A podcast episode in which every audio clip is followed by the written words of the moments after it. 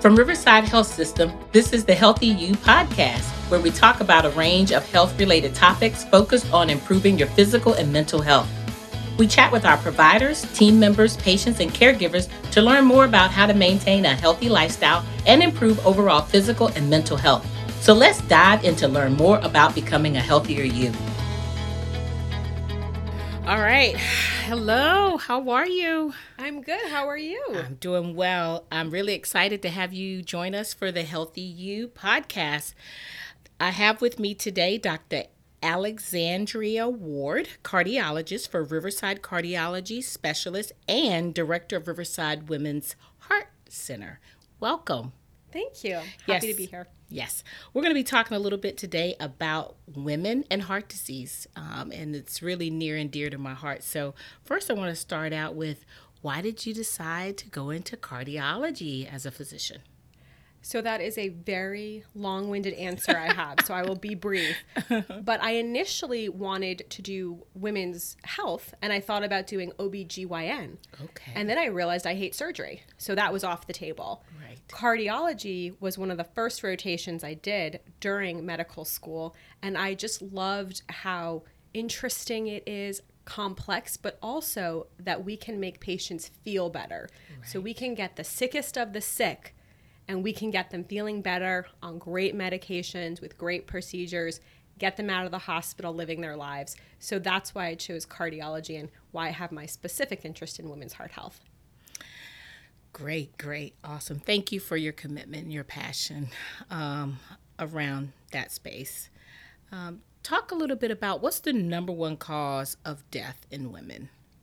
So, the number one cause of death in women is heart disease, which a lot of women are actually not aware of. So, that's why it's so important to have these conversations, to be involved in the Go Red for Women events, and to really focus on February as Women's Heart Health Month. It is, it is the number one cause of death in women. One in three women will have heart disease, and one in three women will die from heart disease. Okay. As it relates to awareness and then more specifically prevention, talk to me about what you would um, say is important as it relates to educating uh, community ar- around that. So the biggest, I think, point that we can make and our biggest goal for education is that awareness that heart disease is the number one killer of women. But most women, more than half of women, don't know that. So that's really the number one that we have to focus on and do a better job of as a medical community is increasing that awareness and education and saying heart disease is the number one killer of women. But then also knowing the risk factors and how heart disease presents in women because those are slightly different in men and women. Okay. So, talk a little bit about some of those risk factors.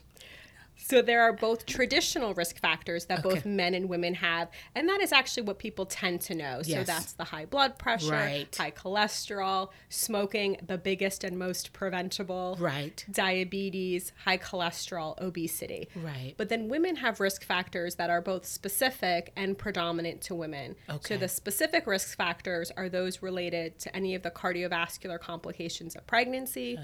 So having high blood pressure during pregnancy, preeclampsia, gestational diabetes, or peripartum cardiomyopathy. Right. Certain breast cancer treatments, autoimmune disease is actually a bigger risk Okay. factor in women than in men Okay. as is anxiety and depression. So there are some risk factors that are more prevalent and predominant in women. Okay. I know for me, um, in my family, I, we have, you know, high blood pressure and diabetes. Uh, my mom actually lost her mother at 39 of a massive heart attack. And I've been a nurse for over 31 years, but I recently, within the last 10 years, start reading labels. You know, and I'm a healthcare professional and I know better, right? But I think so often as women, we prioritize everyone else in our lives and we put ourselves last. So now, before I buy anything, I kind of I, look, I read the label. I look at what is the sodium intake, what is the carb intake, uh, because I was diagnosed as pre-diabetic as well. And I said, you know what, this is really bad, Frankye, because you know better. You're a healthcare professional. So how am I going to be a role model if I'm not even doing it for myself? And I was able to turn that around. Um, so I make better choices. So I'm really glad that you mentioned some of those things that are avoidable and preventable because we want to control those um, as well. So so so great information there. Um, we talked about some of the traditional risk factors. Are there others that you would um, talk about as well? Yes, absolutely. So those gender predominant, gender specific risk factors, because those are the ones that are not well known. Okay. So those traditional risk factors, when we rattle them off, most people go, Oh, yeah, I've heard that before. Sure, I can do better, but right. I know what you're talking about. Those gender specific and gender predominant risk factors are the ones that people are not aware of. Right. And people in the medical community, as well as our patients, are not necessarily aware. So those are the ones I tend to really focus on.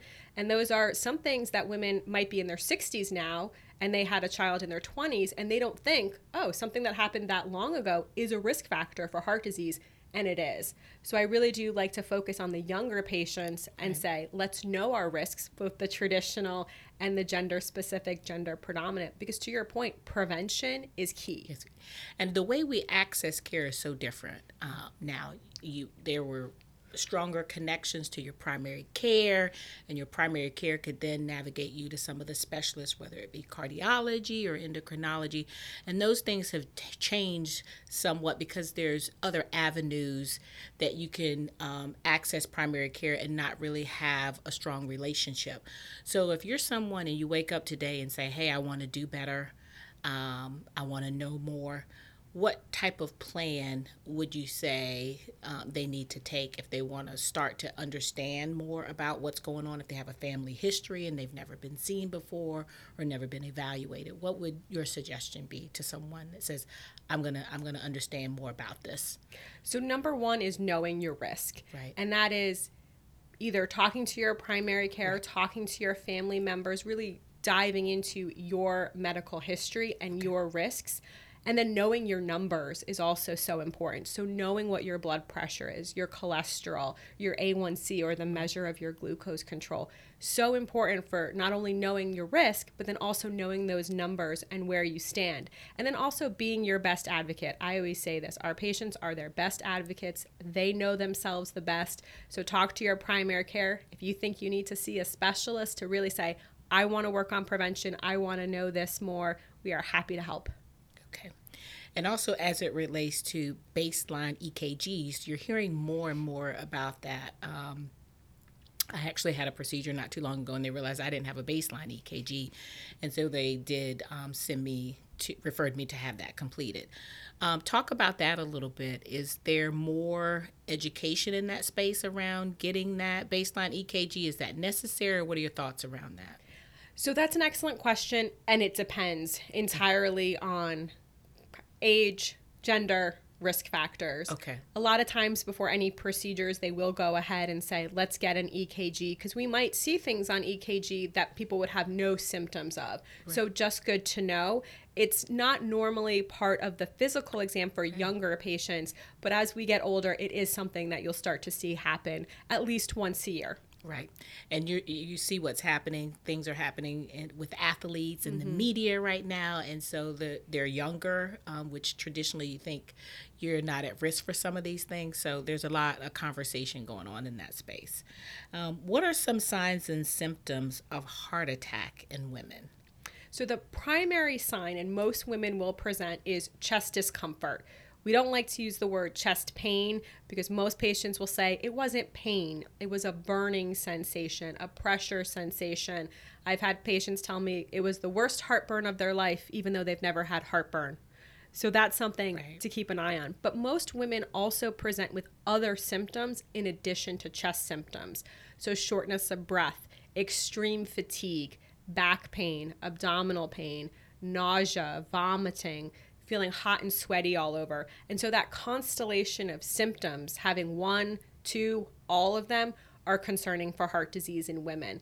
And I also like to say that women do not have atypical symptoms. You'll sometimes hear that said. Women have women specific symptoms. So that is typical for women to have those symptoms of heart attack.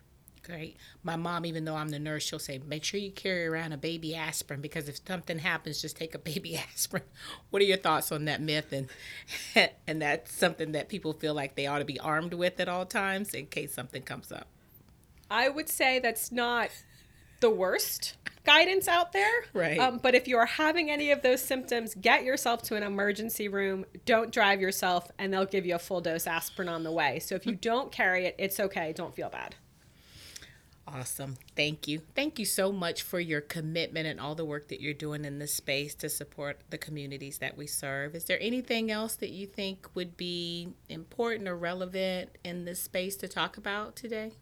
Well, I think for women particularly, and you brought up this point, and I think it's so important, is that women tend to take care of themselves last. Right. And I always like to say, you can't be taking care of anybody else if you're not taking So care of yourself first. So, to our women out there, please know your risk, know your numbers, prioritize yourself, both your physical, emotional, and mental health, because all are very important for your health as a person. And really make sure that you are priority number one because you can't do anything for anyone else if you're not looking after yourself first. Absolutely. Well said.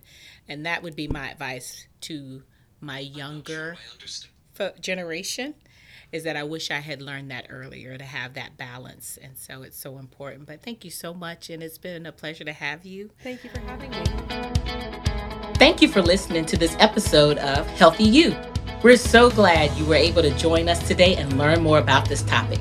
If you would like to explore more, go to riversideonline.com.